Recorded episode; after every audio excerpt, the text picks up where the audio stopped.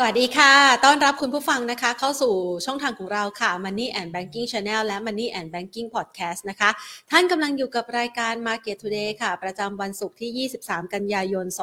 2565 นะคะ วันศุกร์วันนี้เริ่มมีแรงปรับพักฐานลงมาบ้าง หลังจากที่ตลาดหุ้นไทยประคองตัว ตั้งแต่ช่วงระยะเวลาตั้งแต่วันจันทร์ที่ผ่านมานะคะ คือมันมีจังหวะของขายแล้วก็ซื้อนะคะ สรุปสุดท้ายแล้วเนี่ยดูเหมือนว่าตลาดหุ้นไทยแข็งแกร่งกว่าตลาดหุ้นอื่นๆทั่วโลกแล้วค่ะ เพราะว่าการปรับพักฐานในระหว่างวันเนี่ยนะคะ หรือว่าในระหว่างสัปดาห์ สุดท้ายแล้วตลาดหุ้นไทยก็ยังประคองตัวอยู่ในระดับที่ใกล้เคียงเดิมนะคะ โดยในเช้าวันนี้นะคะบรรยากาศการซื้อขายครึ่งเช้าของตลาดหุ้นไทย มีแรงขายออกมานะคะ ส่งผลทำให้ตลาดภาพรวมนั้นปรับตัวลดลงไป 5.84 จุด มาปิดตลาดภาคเที่ยงที่ระดับ 1,639.45 จุด หลังจากที่มีแรงซื้อพยายามที่จะขึ้นไปทดสอบนะคะ ที่ระดับ 1,650 จุด แต่ว่าไปไม่ถึงแล้วก็ไปไม่ผ่านนะคะ ไปทำจุดสูงสุดของวันเนี่ย 1,647.34 จุดค่ะ มูลค่าการซื้อขายครึ่งเช้าที่ผ่านมานะคะ อยู่ที่ 35,371 ล้านบาทค่ะ โดย5อัดับหลักทรัพย์ที่มีมูลค่าการซื้อขายสูงสุดในเช้าวันนี้นะคะ ก็จะเห็นว่ามีหุ้นของ AOT นะคะ ที่กลับมาพังงาดอีกครั้ง แล้วราคาก็มาค่อนข้างจะดี บวกเพิ่มขึ้นมา 2.05%ในขณะที่ BBL ธนาคารกรุงเทพขยับเพิ่มขึ้น 1.28%นะคะ 1.82%เดลต้าวันนี้มีแรงขายออกมาเบาๆนะคะ ปรับลดลงไป 2.83% CPO ค่ะ ปรับลดลง 0.44%และ K-Bank กสิกรไทยนะคะ ขยับเพิ่มขึ้น 0.33%นะคะ ต้องบอกว่าวันนี้เนี่ยมีประเด็นบวกนะคะ หลากหลายประเด็นเลยนะคะที่มันทำให้เกิดความเชื่อมั่นเกี่ยวกับเรื่องของการสร้างรายได้คืนมาของประเทศไทยนะคะ ทั้งวันที่ 1 ตุลาคมนี้นะคะเตรียมยกเลิกพรกฉุกเฉิน แล้วก็เตรียมที่จะยกเลิกนะคะสบคด้วยนะคะแสดงให้เห็นอะไรบ้างแสดงให้เห็นว่าณปัจจุบันนี้ สถานการณ์ด้านโควิด -19 ของประเทศไทยดูดีขึ้น ในขณะที่ญี่ปุ่นเองค่ะ ปลดล็อกเหมือนกันนะคะ ปลดทุกพันธนาการ ไม่ว่าจะเป็นโคต้า การจำกัดนักท่องเที่ยว ไม่ว่าจะเป็นเรื่องของวีซ่า ไม่ว่าจะเป็นเรื่องของการกักตัวนะคะ 11 ตุลาคมนี้ใครที่วางแผนจะไปเที่ยวญี่ปุ่น ไม่ต้องผ่านใครอีกต่อไปแล้ว ไม่ต้องผ่านบริษัททัวร์สามารถที่จะเดินทางเข้าไปได้ด้วยตนเองนะคะ จึงส่งผลทำให้วันนี้บรรยากาศการซื้อขายในหุ้นกลุ่มเปิดเมือง โดยเฉพาะอย่างยิ่งท่าอากาศยาน เรื่องของสายการบินปรับตัวได้อย่างคึกคักเลยทีเดียวนะคะ เอาละ อัปเดตกันในช่วงแรกคร่าวๆแบบนี้นะคะ เป็นภาพบรรยากาศที่ค่อนข้างสดใสเลยทีเดียว แต่ว่าแนวโน้มของตลาดหุ้นไทยมันแข็งแกร่งกว่าคนอื่นเขามาในช่วงระยะเวลาที่ผ่านมา แล้วดูเหมือนว่าจะไม่ค่อยใช้จังหวะในการพักเหนื่อยสักเท่าไหร่นอกจากจังหวะพักเหนื่อยในระหว่างสัปดาห์นะคะ เราจะไปประเมินสถานการณ์เหล่านี้ค่ะ ให้ใกล้ชิดกันมากขึ้น แล้วก็มองหานะคะว่ามันมีอะไรที่จะเป็นตัวผลักดันแนวโน้มการลงทุนในระยะถัดไป หรือว่ามีปัจจัยอะไรที่เราต้องเฝ้าระวังกันบ้างนะคะก่อนอื่นขอขอบพระคุณผู้ใหญ่ใจดีที่ให้การสนับสนุนรายการของเราค่ะ True 5G คบกับ True ดียิ่งกว่านะคะ และทางด้านของ SCB ธนาคารไทยพาณิชย์ค่ะ มาเลยแล้วกันมาพูดคุยกันนะคะในประเด็นที่แพนได้เกริ่นไปนะคะ พูดคุยกับคุณนิก คุณวีรวัตรวิโรธโพคาค่ะผู้อำนวยการอาวุโสฝ่ายวิเคราะห์หลักทรัพย์ จากบริษัทหลักทรัพย์ฟินันเซียไซรัสจำกัดมหาชนนะคะ สวัสดีค่ะคุณนิกค่ะ สวัสดีครับ สวัสดีนักทุกทุกท่านด้วยนะครับ ค่ะ มาบรรยากาศการลงทุนของตลาดหุ้นไทยนะคะ ถือว่าแข็งแกร่งมากนะ รับทั้งเรื่องของเงินเฟ้อของสหรัฐนะคะ ต่อเนื่องมาจนถึงกระทั่งอัตราดอกเบี้ยที่ขยับเพิ่มขึ้น 0.75%นะคะ ตอนนี้เนี่ยเราประเมินแนวโน้มตลาดหุ้นไทย จังหวะตอนนี้เป็นยังไงบ้างคะครับผมก็เป็นช่วงของการพักตัวระยะสั้นนะ เพราะว่าตลาดแรลลี่ขึ้นมาค่อนข้างเร็วนะตั้งแต่ช่วงกลางเดือนกรกฎาต่อเนื่องสิงหามา แล้วก็ พอกันยาเนี่ยก็เริ่มมาชนแนวต้านหลักบริเวณแถวสักถึงพันหกร้อยเจ็ดสิบเนี่ยก็เริ่มมีแรงขายออกมาบ้างนะครับ ต่างชาติที่ซื้อต่อเนื่องมาตลอดทั้งปีนี้เนี่ยก็มีการชะลอการซื้อแล้วก็มีขายออกมาในช่วงที่ตลาดมีความผันผวนนะครับ แต่ทั้งนี้ทั้งนั้นเนี่ยก็ต้องบอกว่าถ้าเรามองภาพในระยะกลางถึงยาวนะครับ อาจจะเป็น Q4 ต่อเนื่องในปีหน้าเนี่ยก็ยังคงมองแนวโน้มของตัวภาพเศรษฐกิจไทย แล้วก็กำไรบริษัทจดทะเบียนเนี่ยที่ยังอยู่ในทางที่ เป็นขาขึ้นอยู่นะครับส่วนทางกับทั่วโลกที่มีประเด็นเงินเฟ้อที่หนักกว่าเราเนี่ยกดดัน แล้วก็ตัวแบงก์ชาติของแต่ละประเทศเองก็มีการขึ้นดอกเบี้ยอย่างต่อเนื่องนะครับภาพรวมเนี่ยจึงยังมองว่าตลาดหุ้นไทยยังดูมีความน่าสนใจในแง่ของตัวภาพเศรษฐกิจที่ยังดูแข็งแรงกว่าภูมิภาคอื่นๆนะครับเชื่อว่าในระยะกลางยาวเนี่ยยังมองในเชิงบวกนะครับเพียงแต่ว่าในช่วงสั้นเนี่ยอาจจะ เรียกว่ามีการปรับพอร์ตก่อนของในส่วนของต่างชาตินะครับอาจจะมีการขายภูมิภาคอื่น อย่างเช่นสหรัฐยุโรป แล้วก็ถ้ามองอาเซียนจริงๆยังดูค่อนข้างแข็งแรงนะครับจาก flow ที่ไหลเข้า แล้วก็อย่างเมื่อวานเนี่ยชัดเจนนะครับไทยอินโด แล้วก็เวียดนามเนี่ยสามารถที่จะบวกสวนตลาดหุ้นทั่วโลกขึ้นมาได้นะครับภาพรวมคิดว่ายังดูดีนะครับเพียงแต่ว่าช่วงสั้นอาจจะมีความผันผวนเข้ามากระทบบ้างครับพี่แบงค่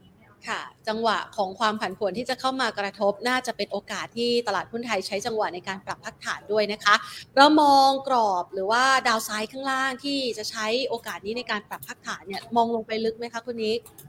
ก็ต้องบอกว่าถ้าถ้าเอาจากภาพทางเทคนิคที่ประเมินนะครับ โลของรอบนี้น่าจะผ่านไปแล้ว ตอนที่เราลงไปแตะ 1,520 จุดนะในช่วงประมาณเดือนกรกฎาที่ผ่านมา คิดว่าเนี้ยเป็นโลของรอบแล้วไม่น่ามีต่ำกว่านี้แล้วนะครับแล้วก็มองว่าการพักตัวในช่วงประมาณสักหนึ่งเดือนเศษที่ผ่านมาเนี่ยแนวที่ดูแข็งแรง แล้วก็มีแรงซื้อกลับค่อนข้างที่จะชัดเนี่ยอยู่ที่บริเวณแถวๆสัก 1,610 จุดนะครับตรงเนี้ยคิดว่า น่าจะเป็นแนวรับหลักของรอบนี้นะครับ หรือถ้าให้ตัวเลขกลมๆหน่อยเนี่ยก็โซนประมาณบริเวณ1,600 บวกลบแล้วกันนะครับ ส่วนด้านบนแนวต้านหลักอยู่ที่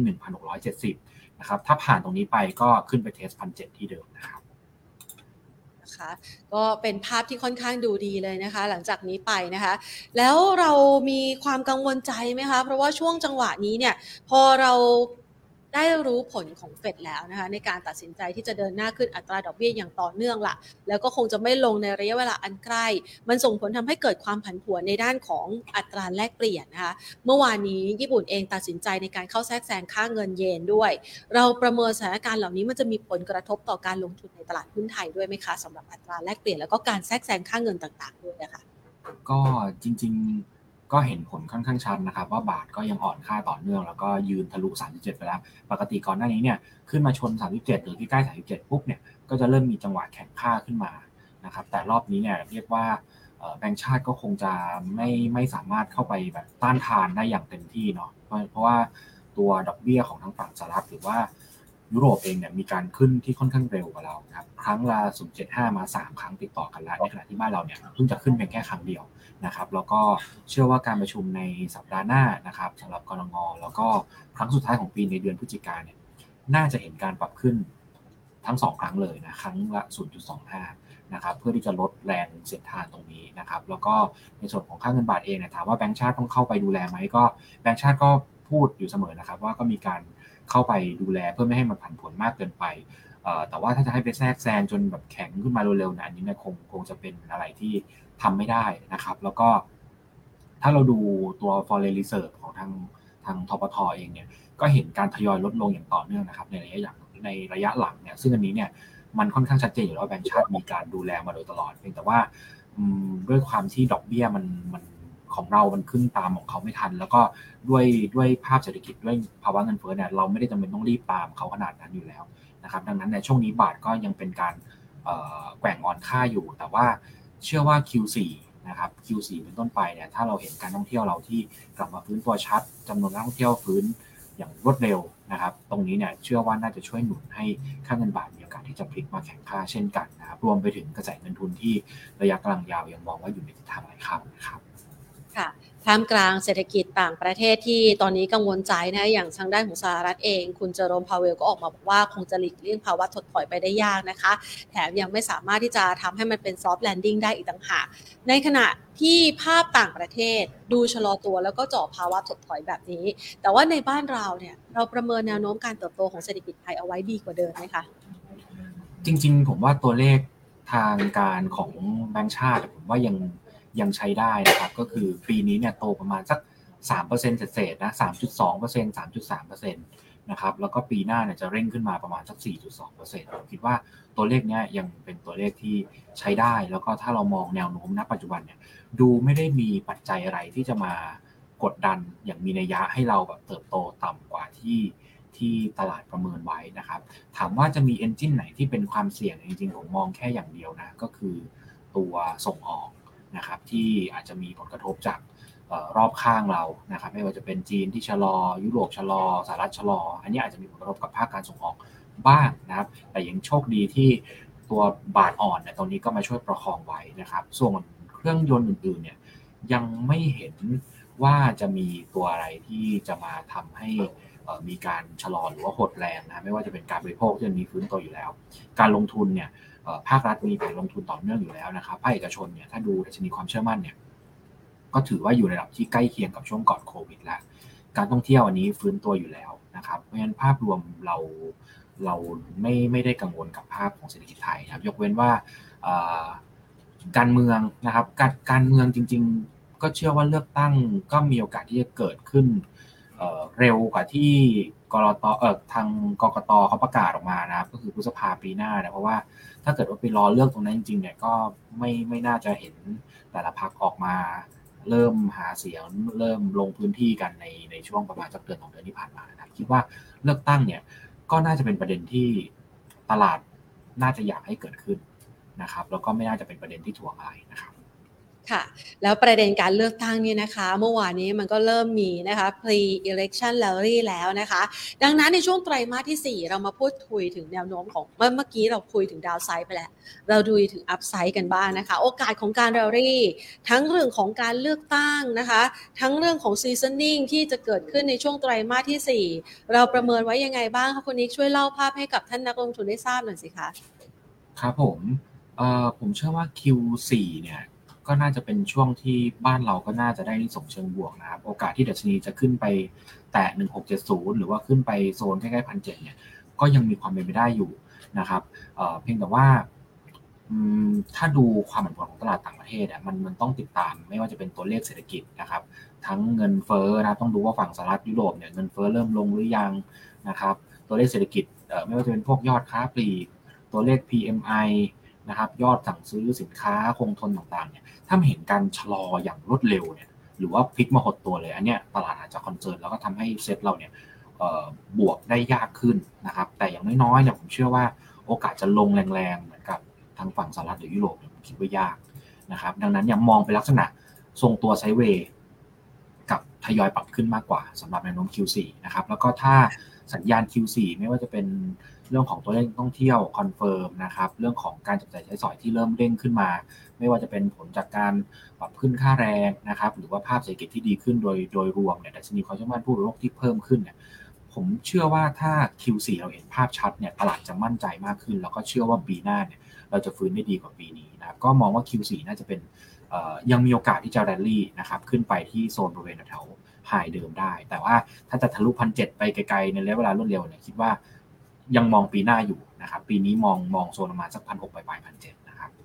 ค่ะ ในส่วนของไตรมาสที่4เนี่ยนะคะ นอกจากเราคาดหวังเกี่ยวกับเรื่องของ election rally แล้วเนี่ยนะคะ แล้วมันก็อาจจะคาบเกี่ยวไปจนถึงปีหน้า เพราะว่ากกตเขามีการกำหนดการเลือกตั้งเป็นการทั่วไปสักประมาณเดือน5เนาะ7กับ7พฤษภานะคะ แต่ว่าในไตรมาส4เนี่ยมันยังมีความคาดหวังเกี่ยวกับเรื่องของซันต้ารารีดีเซม แล้วก็การร้อยต่อไปจนถึงช่วงสักประมาณต้นปีหน้าไอ้ภาพแบบนี้ในปีนี้มันจะเกิดไหมคะคุณนิกอยากจะให้นักลงทุนได้เห็นก่อน เพื่อที่อาจจะได้เป็นการประเมินว่าแนวโน้มที่ดีที่สุดนะคะหรือว่าแนวโน้มปานกลางของตลาดหุ้นไทยมันจะไปได้มากแค่ไหนอะคะคือจริง ๆ ประเด็นพวกแรลลี่พวกนี้จริงๆผมผมไม่ค่อยให้น้ำหนักมากนะครับผม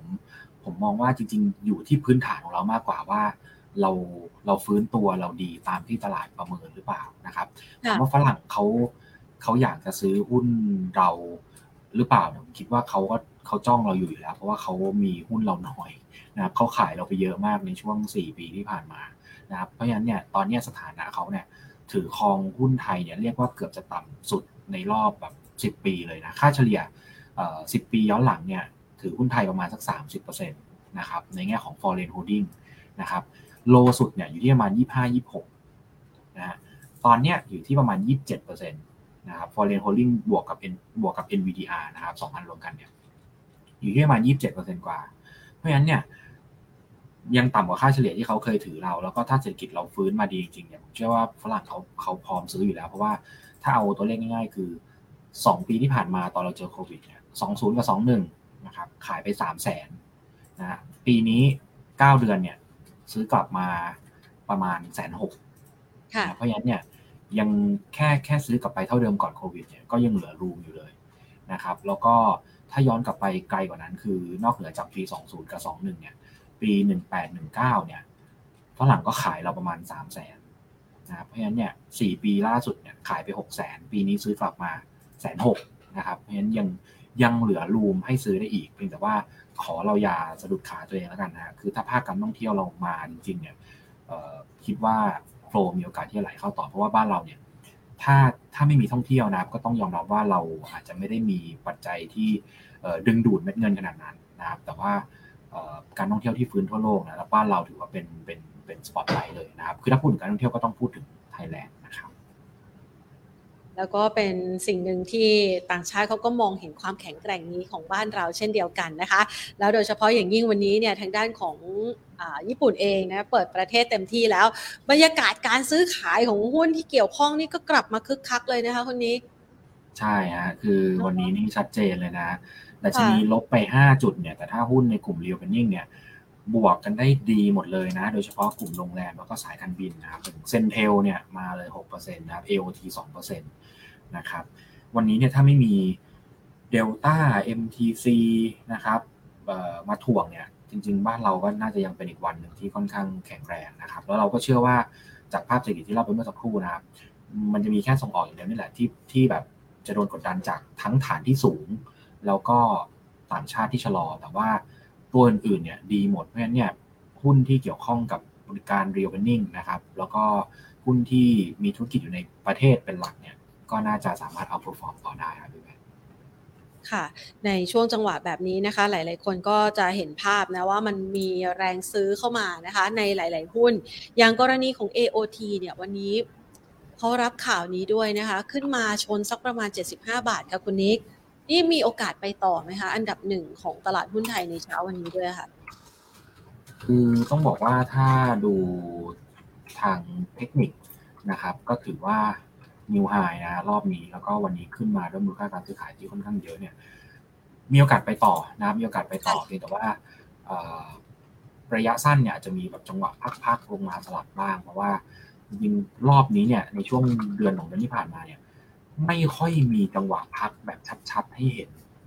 ครับมีแบบแกว่งออกด้านข้างมากกว่าแต่ไม่เห็นจังหวะแบบเหมือนเหมือนช่วงประมาณเดือน6เดือน7เนี่ยขึ้นไปชน72แล้วก็ลงมาพักลงมาที่โซน69อย่างเงี้ยแก็บประมาณ3บาทหรือประมาณสัก4 5เปอร์เซ็นต์เลยยังพอเห็นบ้างแต่รอบแบบตั้งแต่เดือนสิงหาคมต้นมาเนี่ยแทบไม่เห็นพักชัดๆเลยเพราะฉะนั้นย่อลงมาซื้อได้สำหรับตัว AOT นะครับราคาเป้าหมายเราให้ไว้อยู่ที่ 85 บาทนะอันนี้เป็นทาง FSIA ให้ไว้นะครับ ค่ะีเลยนะ 85 บาทนะคะยังพอจะมีรูมนะคะ ที่อยู่เอาไปเป็นอัพไซด์ให้คุณผู้ชมได้ลงทุนกันนะคะ เพียงแต่ว่าจังหวะดีๆ ก็อย่าไปไล่ราคาแล้วกันนะเพราะว่ามันยังมีปัจจัยที่อาจจะเสี่ยงต่อความหวือหวาด้วย แต่ว่าในช่วงจังหวะนี้นะคะ คุณนิกก่อนที่เราจะไปลงรายตัวกันนะคะ สัปดาห์หน้าสิ้นสุดไตรมาสที่ 3 นะระดับดัชนีประมาณนี้ window dressing ยังยังจำเป็นอยู่ไหมคะ ยังมีใครจะพาเราขึ้นไป ล่องลอย เหนือกว่านี้ก็ไม่ได้มีความจำเป็นต้องทำนะ เพราะว่าสิ้นเดือนหกเนี่ยดัชนีอยู่ที่หนึ่งห้าหกแปดตอนนี้หนึ่งหกสามเก้าเนี่ยก็ก็รีเทิร์นก็ถือว่า โอเคอยู่นะ และยิ่งเทียบกับทั่วโลกเนี่ย ก็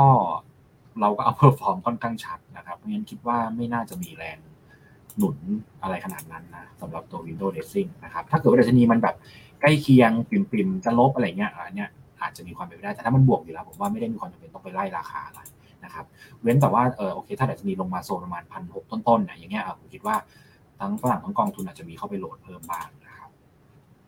ค่ะ ช่วงจังหวะนี้นี่เราเห็นสัญญาณของกองทุนเขาเข้ามาเพิ่มขึ้นไหมคะคุณนิกเพราะว่าช่วงที่ผ่านมากองทุนไม่ค่อยมีบทบาทเท่าไหร่กับตลาดหุ้นไทย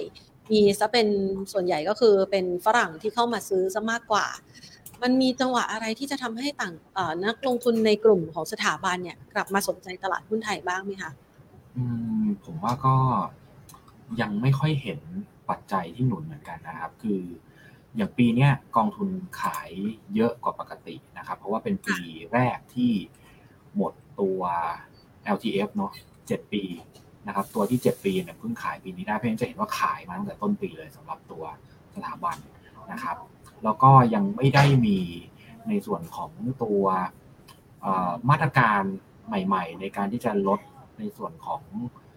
ภาษีนะครับนอกจากตัว S S F ซึ่ง S S F เนี่ยถ้าเทียบกับ L T F เนี่ยมันไม่ได้น่าสนใจเท่าอยู่แล้ว อันนี้อันนี้คือประเด็นที่หนึ่งกับเรื่องของเม็ดเงินที่ลงทุนเนี่ยมันไม่ได้เป็นลงหุ้นไทยเต็มๆเหมือนกับ L T F นะครับก็เลยทำให้สถาบันก็ไม่ได้มีความจำเป็นที่ต้องซื้อหุ้นไทยมากเท่าในอดีตนะครับแล้วก็ประกอบกับในช่วง หลาย ๆ ปีที่ผ่านมาเนี่ยกองทุนซื้อหุ้นไทยมานะฮะตั้งแต่ปี 2013 เนี่ยนะครับไล่มาจนถึงก่อนโควิดเนี่ยปี 2019 เนี่ยซื้อไป 6 แสนล้านนะครับ แล้วก็ปีที่แล้วกับปีนี้เนี่ยขายออกมาประมาณ 2 แสนนะจริงๆถือยังถืออยู่อีกพอสมควรนะครับ ก็เราถ้าเอาตรงๆคือผมไม่ค่อยคาดหวังนะสถาบัน นะครับ คืออาจจะมีซื้อเมนเทนมากกว่า แต่ถ้าได้ซื้อแรงๆเนี่ยผมคิดว่ายังไม่เห็นโอกาสนั้น แล้วก็ให้น้ำหนักต่างชาติมากกว่า เพราะว่าคนที่อันเดอร์โอนเนี่ยที่ที่กองทุนซื้อไปเนี่ย ซื้อจากฝรั่งทั้งนั้นนะเพราะฉะนั้นเนี่ยคาดหวังฝรั่งมากกว่ากองทุนนะ อ๋อแหมฟังแบบนี้ดูเหมือนเราจะไม่ค่อยมีความหวังว่า นักลงทุนในกลุ่มกองทุนเขาจะมาซื้อหุ้นหรือว่าช่วยอัพไซต์ตลาดได้มากแค่ไหนนะ เพราะว่าจริง ๆ แล้วเงินของกองทุนก็คือเงินของเราที่เราหวังอยากจะลดภาษีนั่นแหละเนาะครับแล้วก็ในช่วงหลังเนี่ยคือผมคิดว่าเทรนด์การลงทุนเนี่ยคนลงทุนต่างประเทศมากขึ้นนะครับไปซื้อกองทุนที่เป็นกองทุนต่างประเทศเนี่ยลงในหุ้นเทคหุ้นเฮลหุ้นอะไรของจีนสหรัฐหรือยุโรปเนี่ย มันมีเยอะขึ้นมาก แล้วก็มีกองเฉพาะตีมต่างๆค่อนข้างเยอะ เพราะฉะนั้นเนี่ยมันไม่ได้เป็นข้อจำกัดเหมือนเมื่อก่อนแล้วที่แบบโอ้ซื้อ LTF ได้ลดภาษี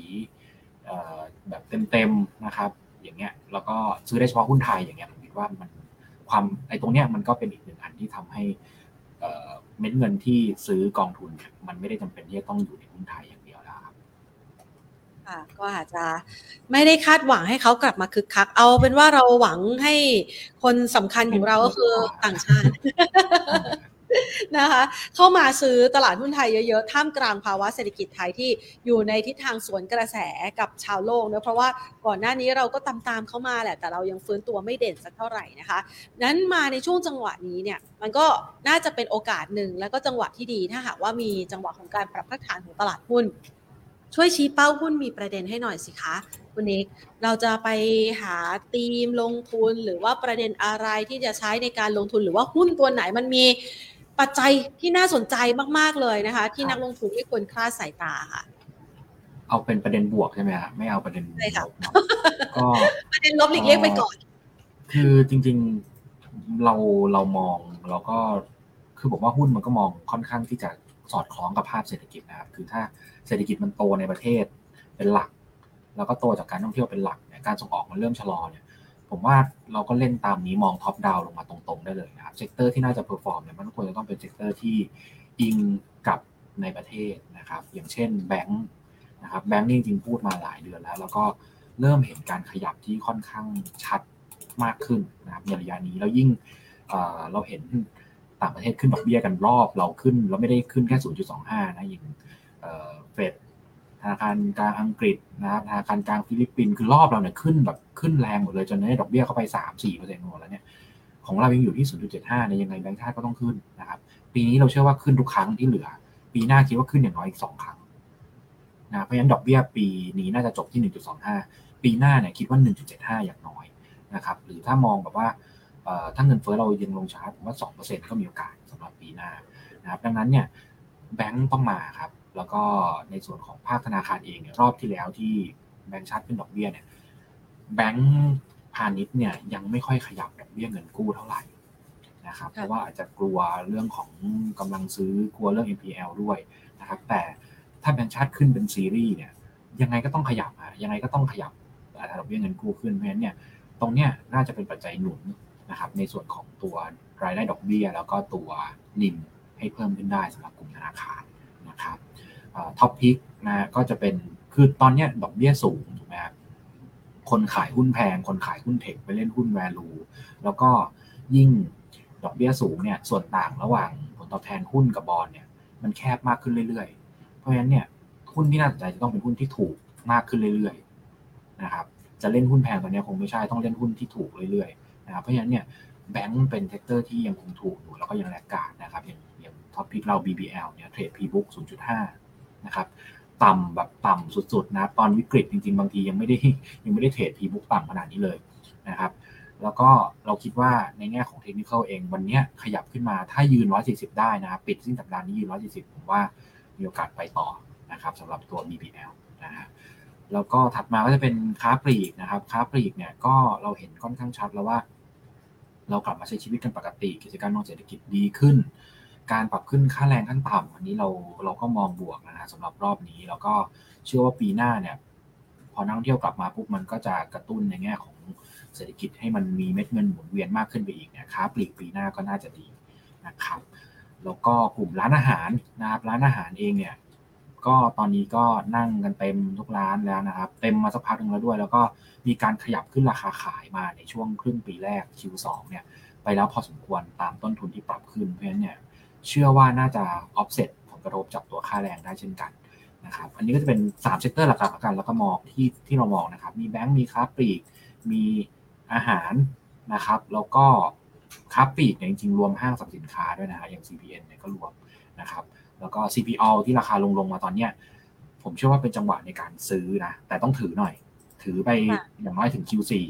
นะครับ แล้วก็ปีหน้าเนี่ยควรจะต้องเป็นปีที่ดีได้แล้วสำหรับตัว CPO นะครับราคาราคานี้เนี่ย ถ้าเป็นระยะกลางยาวผมคิดว่าเป็นเป็นราคาที่ยังไม่สอดคล้องกับพื้นฐานของเขานะครับค่ะอย่าง CPO นี่จริงๆแล้วถ้าคุณผู้ชมดูแนวโน้มราคา ซื้อตอนนี้เลยก็ได้ใช่ไหมคะ มันจะมีถูกกว่านี้อีกไหมคะ ให้เราได้ใจหายใจคว่ำอะคะถูกกว่านี้ก็ถูกอีกไม่เยอะค่ะห้าสิบห้าบวกลบเต็มที่นะครับ คิดว่าคิดว่าคือมันมันไม่ได้ต่างขนาดนั้น ถ้าเรามอง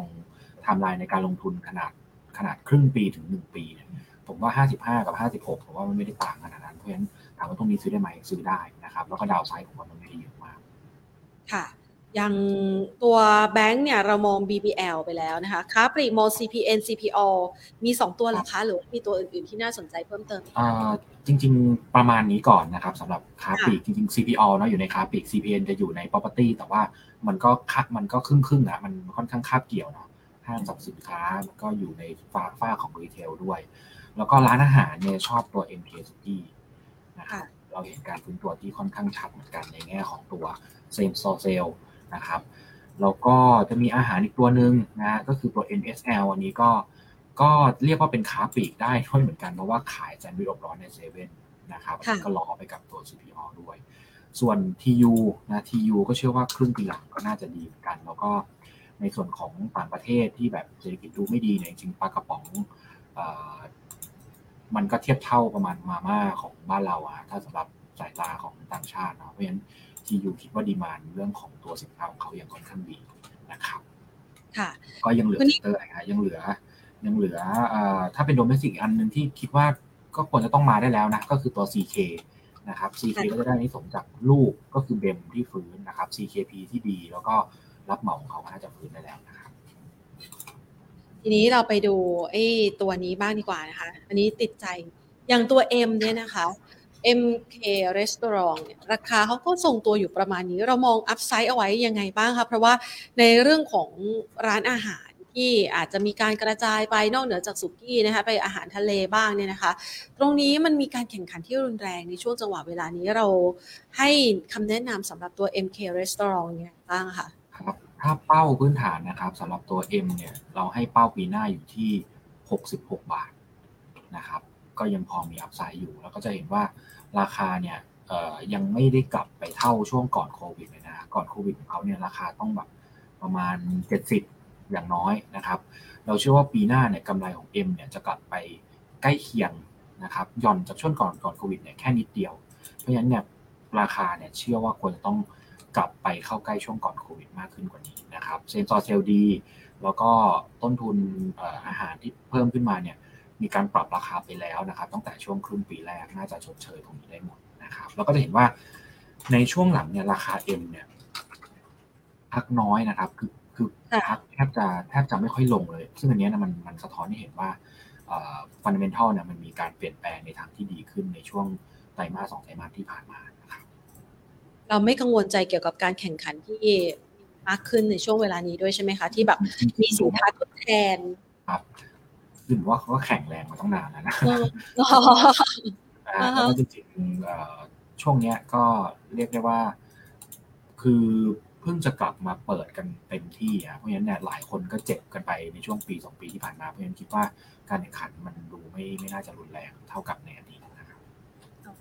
นะครับนะคะอะจะได้เป็นภาพหนึ่งที่คุณผู้ชมจะได้นำไปใช้นะคะ ในการตัดสินใจในด้านการลงทุนนะให้เอาไว้นะคะ หลายตัวเลยทีเดียวนะคะ ทีนี้ไปดูต่อนะคะ หลาย ๆ คนเนี่ยนะคะ ส่งคำถามกันเข้ามานะคะ ให้คุณนิกช่วยดูให้หน่อยนะคะ อย่าง BEC ค่ะคุณนิกคุณผู้ชมบอกว่ามันมีบิ๊กหลอดเก็บไปที่ 13 บาท แต่ตอนนี้ราคามันไหลลงมาโอ้โหไหลซะแรงเลยนะคะ เปิดมา เข้าใจว่าเข้าใจว่าบิ๊กหลอดเนี่ยเป็น เป็นกลุ่มเจ้าของขายค่ะก็เลยอาจจะแบบทำให้เซนติเมนต์เรื่องความเชื่อมั่นอาจจะดูตลาดกังวลนะครับ ก็ตอบทางเทคนิคแล้วกันนะ เพราะว่าถ้าลงมาด้วยด้วยประเด็นบิ๊กหลอดเนี่ยอันนี้มันก็มันก็อธิบายด้วยพื้นฐานไม่ได้อยู่แล้วนะครับเพียงแต่ว่าถ้าทางเทคนิควันนี้แหละถ้ายืน 12 บาทไม่ได้มันจะดูไม่ดีนะครับอันนี้เป็นแนวหลักของเขาเลยสำหรับตัว BEC นะมาสักครู่นี้ตัว AOT ถามให้คุณผู้ชมไปเรียบร้อยแล้วนะคะ คุณผู้ชมท่านหนึ่งนะคะ คุณปอมถามมาบอกว่า อย่างกรณีจีนเนี่ยที่เขามีอิทธิพลต่อการลงทุนของเราอะค่ะ เราประเมินหุ้นที่เกี่ยวข้องกับจีน พอจะไปลุ้นซื้อ หรือว่ามีตัวไหนที่น่าสนใจ รอเขาฟื้นได้ไหมคะ คือจริงๆ ถ้าจีนเปิดนะครับ ถ้าจีนเปิดเนี่ยมันบวกกับเราทุก sectorไม่ว่าจะเป็นท่องเที่ยวสายการบินนะครับ สนามบินอันนี้ได้อยู่แล้ว แล้วก็มันเกี่ยวหมดเลยฮะคือ property เนี่ยจีนก็เข้ามาซื้อเราเยอะนะครับ ในช่วงก่อนโควิดเอ่อเพราะฉะนั้นถ้าจะให้ specific เนี่ยผมว่าผมว่าอาจจะ specific ไม่ได้ขนาดนั้น แต่เป็นว่าดีกับเศรษฐกิจเราโดยรวมนะครับ เพราะว่าถ้านักท่องเที่ยวจีนเข้ามาเนี่ย มันก็อย่างอย่างอย่าง CPALL เองก็คงต้องได้ด้วยเหมือนกันอย่างเงี้ยแต่เราอาจจะประเมินเป็นตัวเลขเป๊ะๆเนี่ยได้ค่อนข้างลำบากนะครับ สปาอย่างเงี้ยสปาเนี่ยได้แน่นอน เพราะว่าลูกค้าหลักเมื่อก่อนเนี่ยก็มีชาวจีนค่อนข้างเยอะนะครับค่ะ ไปที่ DITTO บ้าง DITTO เนี่ยเราจะเห็นอยู่ใน 20 อันดับนะคะที่มีการซื้อขายนะคะในแต่ละวันค่อนข้างจะหนาตาอยู่พอสมควร เรามองดิโต้ยังไงบ้างคะคือจริงๆดีนะครับ การเติบโตดีแต่ติดที่ valuation อย่างเดียวนะว่า valuation เขาค่อนข้างสูงมากนะครับ ราคาเป้าหมายเนี่ยทาง FSIA ทำไว้เนี่ยให้ไว้แค่ 34 บาทนะครับ34 บาทนี่ก็ไม่ได้ให้ PE ถูกนะครับ PE ที่ระดับแบบ34 บาทเนี่ยก็ประมาณประมาณ 50 เท่าแล้วนะสำหรับปีหน้านะครับ แต่ราคาปัจจุบันเนี่ยเทรด PE ปีหน้าเนี่ยหนึ่งร้อยเท่านะเพราะฉะนั้นก็ ก็เก่งกำไรอย่างระมัดระวังแล้วกันนะคงคงจะแนะนำได้แบบนี้ แล้วก็ถ้าถ้าทางเทคนิคเนี่ยมันก็จะมีแนวรับอยู่ที่บริเวณแถวสัก 68 นะครับ แนวต้านอยู่ที่ 80 ถึง 82 แล้วก็แนวรับหลักอีกแนวหนึ่งจะอยู่ที่บริเวณ 61 บาทนะครับขยับไปต่อนะคะที่ตัว IIG อีกไอทีเราให้เป้า 52.25 นะครับ แล้วก็แนวรับมองจุดที่น่าซื้อคือประมาณสัก 45 บาทบวก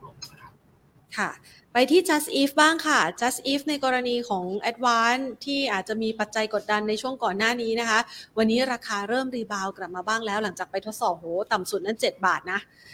ตอนนี้ไปต่อหรือพอแค่นี้ดีคะก็จริงๆ ผมเข้าใจว่าตลาดทำราคาเป้าหมายใจทิปส่วนใหญ่ก็อยู่ที่ประมาณนี้นะครับ กรณีที่โหวตโหวตไม่อนุมัตินะ ถ้าโหวตไม่อนุมัติเนี่ยราคาจะอยู่ประมาณนี้นะครับ ราคาเหมาะสมนะที่ตลาดทำกันไว้นะครับ แต่ถ้าแต่ถ้าผ่านหรือว่าอนุมัติเนี่ยเห็นตลาดทำกันไว้แค่ประมาณ 7 บาทกว่า เพราะฉะนั้นเนี่ยต้องไปต้องไปลุ้นเดือนหน้าฮะช่วงการประชุมผู้ถือหน่วยนะครับว่าจะจะผ่านหรือไม่ผ่านนะครับค่ะบ้านปูค่ะ มองยังไงบ้างคะคนนี้ บ้านปูจริง ๆกำไรเขาดีนะครับ แนวโน้มเขาดีเลยเพราะว่า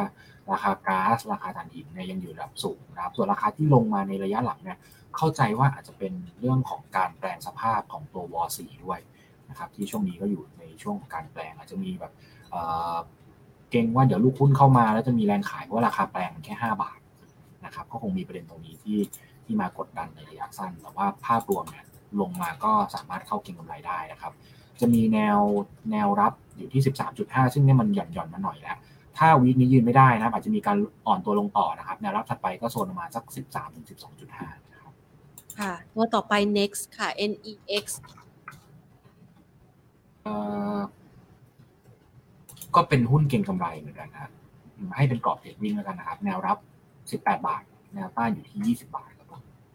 ค่ะ Land and House ค่ะ ช่วงนี้เก็บได้ไหมคะครับเก็บ ได้นะครับ แต่กราฟเขาคือการเคลื่อนไหวของเขามันไม่ได้เป็นลักษณะที่ค่อนข้างหวือหวาเว้นถ้าซื้อก็ซื้อแบบถือลงทุนนะครับ กินปันผลไป แล้วก็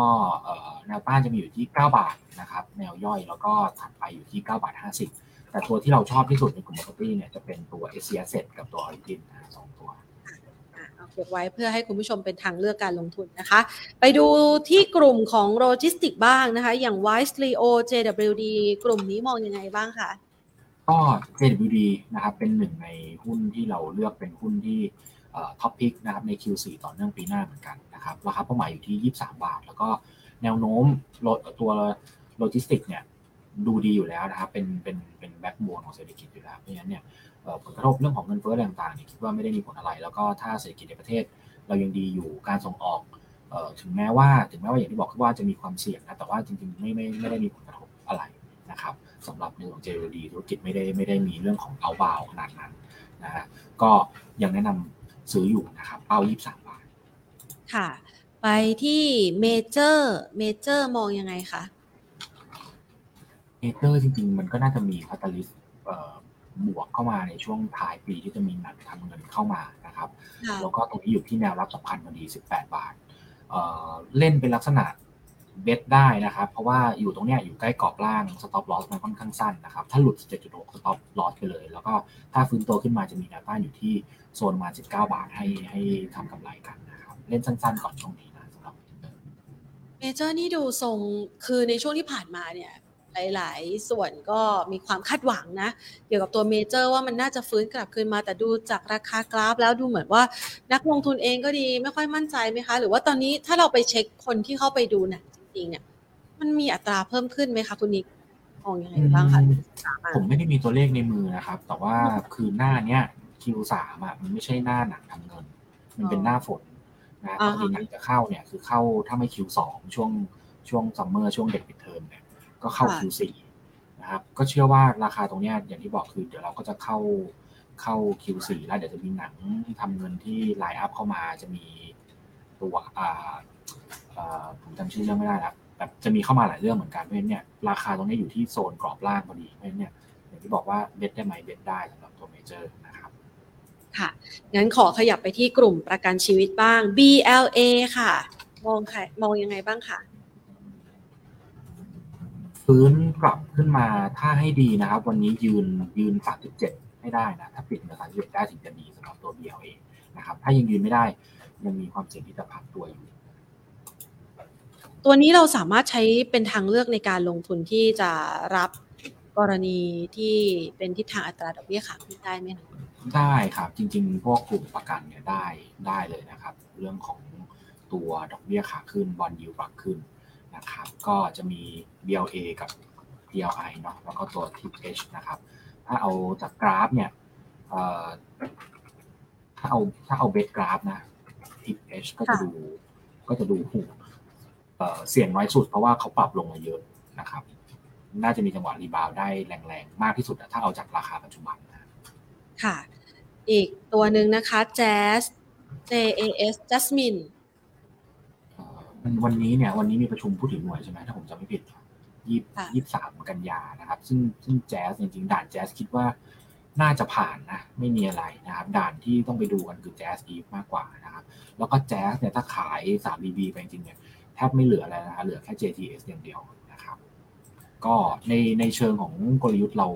เราไม่ได้แนะนำให้ให้ลงทุนนะครับเป็นลักษณะเก็งกำไรอย่างเดียว แล้วตัวสุดท้ายนะคะ A AC ACE ACE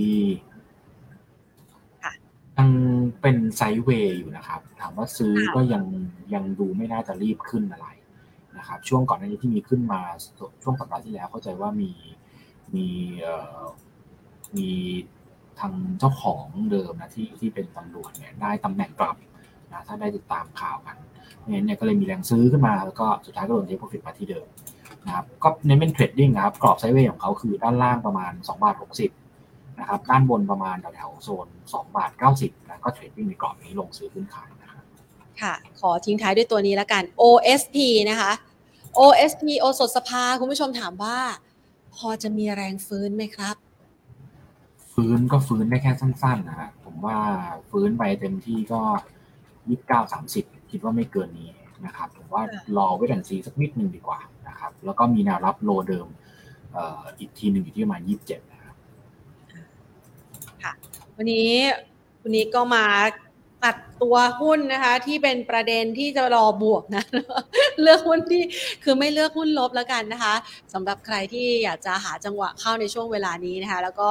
มุมมองกลยุทธ์การลงทุนแนบไว้สักนิดนึงสิคะคุณนิก ถ้าหากว่ามันลงไปที่หนึ่งหกศูนย์ศูนย์นะคะบวกลบตรงนั้นเราวางแผนกลยุทธ์การลงทุนนับจากตอนนี้ไปเนี่ยให้กับนักลงทุนยังไงบ้างคะครับผมก็เป็นจุดที่เราแนะนำให้สะสมอยู่แล้วนะครับ เซ็ตถ้าเก็ตปีหน้าเราให้ 1,760 จุด ราะฉะนั้นเนี่ยระดับโซนประมาณพันหกต้นๆเนี่ย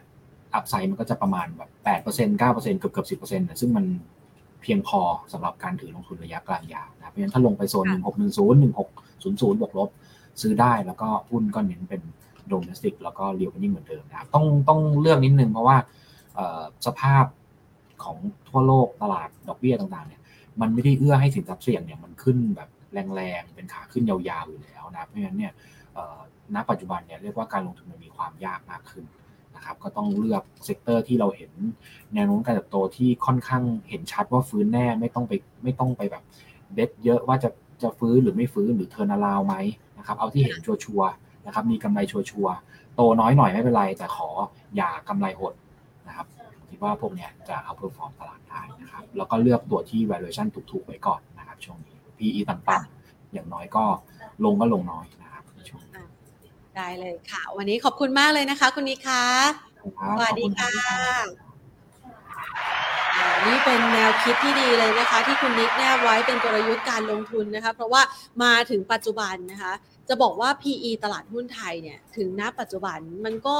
ไม่ถูกนะ มันไม่ถูกแล้วนะคะ แต่ถามว่าแพงไหมนะคะ ถ้าเรามองจากอนาคตที่กำลังจะไปต่อ มันก็เหลืออัพไซด์อยู่ไม่ค่อยมากนะคะ ดังนั้นคุณนี้ก็เลยแนบเป็นกลยุทธ์ แปะเอาไว้ให้เลยนะคะว่าตอนนี้เนี่ยอย่าไปไล่ราคาสรุปง่ายๆนะก็คืออย่าไปไล่ราคานะคะหุ้นตัวไหนแพงไปแล้วให้ไปหาหุ้นตัวอื่นๆนะคะ ที่ราคามันยังไม่ได้ขึ้นไปมาก PE ยังต่ำยังคงน่าสนใจในการเข้าลงทุนนะคะ คุณผู้ชมก็สามารถใช้หลักการแบบนี้นะคะ ในการเลือกลงทุนได้เอาเดี๋ยวเรามาลอกกันบ้านกันนะคะ แต่ว่าก่อนอื่นเนี่ยขออนุญาตประชาสัมพันธ์ก่อนนะคะ เดี๋ยวเราขออนุญาตประชาสัมพันธ์นะคะ งานมหกรรมการเงินมันนี่เอ็กซ์โปอุดรธานีนะคะที่จะมีขึ้นในสัปดาห์หน้า 30 กันยายนเป็นต้นไปจนถึง 2 ตุลาคมนะคะ ครั้งนี้เราแวะเวียนกันไปนะคะ ที่เซ็นทรัลอุดรธานีค่ะ ไปเจอกันได้ที่อุดรธานีฮอลชั้น 4 นะคะ เพื่อที่จะเพิ่มความมั่งคั่งในยุคดิจิตอลกันค่ะสำหรับงานในครั้งนี้นะคะ เราก็จะมีสินเชื่อบ้านอัตราดอกเบี้ยพิเศษ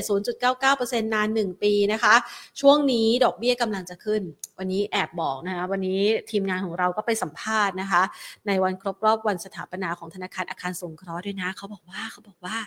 ดอกเบี้ย ดอกเบี้ยบ้านอะนะคะธอส.นะคะ ยังไม่ขึ้นอ่าเป็นข่าวดีนะคะ ยังไม่ขึ้นค่ะ แต่นะคะ เดี๋ยวต้นปีหน้าน่าจะมีโอกาสขึ้นแน่นะคะ ดังนั้นนะคะ ใครที่ยังไม่ได้ล็อกบ้านนะคะ ยังไม่ได้รีไฟแนนซ์คุณผู้ชมคะการรีไฟแนนซ์มันไม่ได้ทำได้เพียงแค่เดินไปที่ธนาคาร แล้วบอกว่าต้องการรีไฟแนนซ์ แล้วท่านจะได้ปรับเปลี่ยนนะคะ เงื่อนไขต่างๆ โดยไวนะคะเปลี่ยนธนาคารโดยไวมันไม่นะคะ มันต้องใช้ระยะเวลา 1-3 เดือนนะคะ เพื่อไปประเมินมูลค่าหลักทรัพย์นู่นนี่นั่นนะคะทำธุรกรรมต่างๆด้วยนะคะ ดังนั้นวันนี้ใครอยากได้ดอกเบี้ยดีๆ ตัดสินใจทันทีค่ะ ถ้าใครยังตัดสินใจไม่ได้อยากจะเปรียบเทียบนะคะ ท่านก็สามารถไปร่วมงานมหกรรม การเงิน Money Expo ที่อุดรธานีได้ แต่ถ้าใครนะคะอยากจะรู้ก่อนเลยว่าโปรโมชั่นในงานนี้นะคะมีอะไรบ้างนะคะ เข้าไปที่ worldwideweb.moneyexpoonline.com ค่ะ ท่านสามารถเปรียบเทียบธุรกรรมกันได้ก่อนเลย แล้วก็จองได้ก่อนเลยด้วยเช่นเดียวกันนะคะ พร้อมกันนี้เอง ใครเป็นขาฝาก ดอกเบี้ย step up นะคะ 10.56%ปลอดภาษีมีในงานนี้นะคะ ใครเป็นสายลุ้นนะคะ ไปลุ้นสลากออมทรัพย์กันนะคะ ลุ้นรับ 2 ล้านนะคะ ก็สามารถไปเลือกลงทุนในสลากออมทรัพย์ได้ แล้วก็สินเชื่อฟื้นฟูธุรกิจนะคะ นาน 2 ปีแรกอัตราดอกเบี้ย 2%ต่อปีนะคะ ดอกเบี้ยต่ำๆแบบนี้สำหรับใครที่รู้เลยนะว่าตอนนี้เนี่ยทำธุรกิจนะคะมันมีคือไม่ใช่เราคนเดียวนะคะ ที่เราคาดหวังว่าเราจะไปได้ไกลนะคะแต่ว่าบางทีเนี่ย supply chain ที่เราเกี่ยวข้องซัพพลายเออร์ของเราลูกค้าเราเกิดสะดุดคนนั้นสะดุดนะคะ มันก็กลายเป็นว่าแทนที่เราจะเติบโตได้อย่างรวดเร็วนะคะ สภาพคล่องนี่แหละค่ะ เป็นสิ่งสำคัญที่คุณผู้ชมจะต้องวางแผนจัดการด้วยนะคะ ส่วนใครที่อยากจะซื้อบ้านและซื้อบ้านในราคาถูกๆ มีส่วนลดก็ห้ามพลาดงานนี้มีซับ NPA ลดสูงสุด 60%ใครที่อยากจะวางแผนเรื่องของประกันชีวิตนะคะ เพราะว่าประกันชีวิตณปัจจุบันนี้ นอกเหนือจะเป็นเงินออมระยะยาวแล้วนะคะ ยังสามารถใช้ในการดูแลสุขภาพได้อีกด้วย ไปงานนี้ค่ะประกันชีวิตรับบรรนาน 12%ลดหย่อนภาษีได้ 3 0 0 0 0 0 บาท สินเชื่อบุคคล 0%นาน 30 วันนะคะ ยังไงก็แล้วแต่คือถ้าจำเป็นต้องใช้ขอต้นทุนถูกๆ ไว้ก่อน ไปเปรียบเทียบกันได้ภายในงานนี้นะคะ ไปกันได้ที่เซ็นทรัลอุดรค่ะ แล้วก็ก็จะมีงานสัมมนานะคะ ที่จะมาช่วยในเรื่องของการลงทุนแล้วก็การเงินด้วยนะคะ ชี้จุด reset ตลาดหุ้นไทยนะคะ หุ้นกองทุนตัวไหนที่จะสามารถสร้างกำไรเหนือตลาดนะคะ เดี๋ยววันศุกร์หน้าเรามาเจอกันนะคะ กับคุณประกิจสิริวัฒนาเกตนะคะ ในหัวข้อนี้ Money Expo นะคะ cross กับทางด้านของ Market Today นะคะ เดี๋ยวแพนก็จะมาพูดคุยกับคุณประกิตด้วย แล้ววันอาทิตย์นะคะ ก็จะมี เป็นหนี้มีทางออกได้บริหารการเงินค่ะ โดยมีผู้เชี่ยวชาญจากธนาคารแห่งประเทศไทยนะคะ ซึ่งเป็นฝ่ายเศรษฐกิจการเงินภาค จะไปให้ความรู้กับเรานะคะ ว่าช่วงนี้เราจะมีการบริหารจัดการเงินยังไงกันบ้างนะคะ และแน่นอนค่ะว่าในงานนี้นะคะ เรามีมินิคอนเสิร์ตด้วยนะคะมินิคอนเสิร์ตค่ะจากคุณบอยประกรณ์นะคะ ใครก็เป็นแฟนคลับนะพี่บอยนะ พี่บอยประกรณ์นะคะ ไปใกล้ชิดติดขอบเวทีกันได้ในวันที่ 1 ตุลาคมนะคะ ตั้งแต่เวลาบ่าย2เป็นต้นไป พี่บอยจะอยู่กับเราภายในงาน 40 นาทีนะคะ ในงานมหกรรมการเงินมันนี่เอ็กซ์โปอุดรธานีในครั้งที่ผ่านๆมาก็มีหลากหลายศิลปินเลยนะ แต่อาจจะเว้นช่วงในช่วงโควิด -19 ไว้นะคะ แต่มาปีนี้เราจัดเต็มแล้วนะคะ ดังนั้นไปสัมผัสนะคะ บรรยากาศความเป็นกันเองกับพี่บอยประกรณ์กันได้นะคะ ไปดูซิว่าเขาเปิดตัวโปรโมชั่นอะไรกันนะคะ30 กันยายนถึง 2 ตุลาคมนี้ค่ะ ที่อุดรธานีฮอลล์ชั้น 4 ศูนย์การค้าเซ็นทรัลอุดรจังหวัดอุดรนะคะ เอาละปิดท้ายลอกกันบ้านใช่ไหมที่เมื่อกี้บอกไว้นะคะลอกกันบ้านเนี่ยจะให้เคล็ดลับง่ายๆ ค่ะ อย่างที่เมื่อสักครู่นี้นะคะ คุณดิ๊กวันนี้ไม่ใช่กราฟเทคนิคนะคะ เอาเป็นเคล็ดลับง่ายๆแล้วกันนะคะ จริงๆแล้วเนี่ย มันจะมีวิธีแนวคิดนะคะสำหรับนักลงทุนที่เป็นมหาเศรษฐีระดับโลกสำหรับนักลงทุนที่เขาประสบความสำเร็จในการลงทุนนะคะ เวลาที่เราเลือกมันจะมีหุ้นนะคะที่อยู่ในตลาด มันจะมีหุ้นกลุ่มผู้นำกับหุ้นกลุ่มผู้ตามนะคะ แต่ว่ามันอยู่ในอุตสาหกรรมเดียวกัน เมื่อสักครู่นี้คุณนิกพูดไว้นะบอกว่าตัวไหนที่ราคามันขึ้นไปแล้ว เร่งตัวไปแล้วเนี่ยนะคะ ก็อย่าไปไล่ตามราคามัน เพราะว่าโอกาสในการที่เราจะไปได้จังหวะเนี่ยมันก็อาจจะต้องใช้ภาพของการปรับฐาน ส่วนการปรับฐานเนี่ยมันจะลงมาที่ระดับเท่าไหร่เนี่ยเราก็ได้นำเสนอข้อมูลนี้ไว้นะคะ ในคลิปก่อนหน้าใน Stock Education แล้วคุณผู้ชมลองไปศึกษาเพิ่มเติมกันดูนะคะ แต่วันนี้เนี่ยจะให้แนวคิดเอาไว้ ซึ่งอันนี้เนี่ย ก็แนบเอาไว้ใน Stock Education แล้วเหมือนกันนะคะในในใน playlist นั้นนะคะเรามีความรู้มากมายนะเผื่อว่าคุณผู้ชมนะคะ จะนำมาปรับใช้ในการลงทุนของท่านได้นะคะโลกการบ้านวันนี้ก็คือว่าอยากจะให้คุณผู้ชมค่ะ เวลาที่เลือกลงทุนนะคะ นอกเหนือจากการมองกลุ่มอุตสาหกรรม ที่เป็นกลุ่มอุตสาหกรรมเป้าหมายแล้วนะคะ คือมองจากบนลงล่างลงมานะคะ เราจะเห็นว่าตอนนี้เนี่ยมันมีกลุ่มอุตสาหกรรมอะไรบ้าง ที่สามารถทำให้ตลาดไทย หรือว่าเศรษฐกิจไทย หรือว่าหุ้นไทยสามารถไปได้ กลุ่มอุตสาหกรรมเหล่านั้นมันก็จะอยู่ในสายตาของนักลงทุนที่เราเห็นกันอยู่หลักๆแหละเชื่อว่าคุณผู้ชมเองก็เห็นนะคะไม่ว่าจะเป็นแบงก์เป็นท่องเที่ยวนะคะเป็นห้างสรรพสินค้านะคะ สิ่งเหล่านี้เป็นตัวที่กำลังผลักดันเศรษฐกิจ แต่ว่าหุ้นในกลุ่มผู้นำหุ้นในกลุ่มผู้นำก็คือเขามีศักยภาพในการเติบโตนะคะที่ดีนะคะก็ไปแล้วไงมันไปแล้วนะคะ เราก็ไปหาหุ้นผู้ตามในกลุ่มนี้เทียบเคียงกันนะคะ มันจะเป็นตัวที่ ยังราคาไม่ขึ้น แล้วก็เป็นตัวที่จะเป็นที่หมายตาในลำดับถัดไปนะคะ ก็อะฝากแน่เป็นคอความคิดทิ้งท้ายเอาไว้แบบนี้แล้วกันนะคะ ทุกโอกาสมีอยู่เสมอค่ะสำหรับผู้ที่สามารถแปลงข้อมูลที่มีอยู่ความรู้ที่จัดได้นะคะ ไปใช้นะคะ เป็นโอกาสนะคะในการพลิก สถานการณ์ต่างๆ ให้เป็นประโยชน์ต่อการลงทุนนะคะ ความรู้มีไว้เฉยๆ ก็อาจจะไม่ได้ใช้ทำอะไรค่ะ แต่ถ้าท่านลองเอาไปประกอบนะคะ แล้วก็ไปลองคิดดูหาโอกาสต่างๆนะคะ ไม่แน่ท่านอาจจะสามารถสร้างพอร์ตจากไอเดียต่างๆ เหล่านี้ได้นะคะ ฝากเอาไว้สำหรับวันนี้นะคะ แล้วก็ทักทายคุณผู้ชมนะคะ หลาย ๆ ท่านนะคะ ที่เข้ามาพูดคุยกันนะคะ วันนี้ ทักทายคุณปอม คุณอ๋อยนะคะ คุณปันนีพันนีคุณลูกเกดคุณเวนเซนโซ คุณวินเซนโซถามมาหลายตัวนะคะ แต่ว่าบางตัวเนี่ยเมื่อวานนี้ถามไปแล้วเนาะก็เลยอาจจะขอ เปลี่ยนเป็นตัวอื่นที่ยังไม่ถามบ้างนะคะ คุณประสาน คุณปาริชาติ คุณช็อกโกแลต คุณมาสันนะคะ คุณเออาชินะคะ คุณพีรพงศ์นะคะ คุณทฤษฎีทนรวยนะคะ โอ้ชื่อดีอะ คุณโตเกียวนะคะ แล้วก็อีกหลาย ๆ ท่านนะคะที่เข้ามาคุยกันนะคะ อยู่ใน Facebook ของเรานะคะ ทักทายคุณยายายนะคะ คุณยายายนะคะ คุณยายายนัทนะคะ คุณลักกี้ คุณสุราง คุณอองฟอง คุณอาร์ตคุณข้าวมันไก่แล้วก็คุณสมชัย คุณองฟอง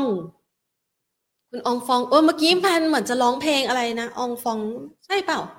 ล่องลอยไปในอวกาศ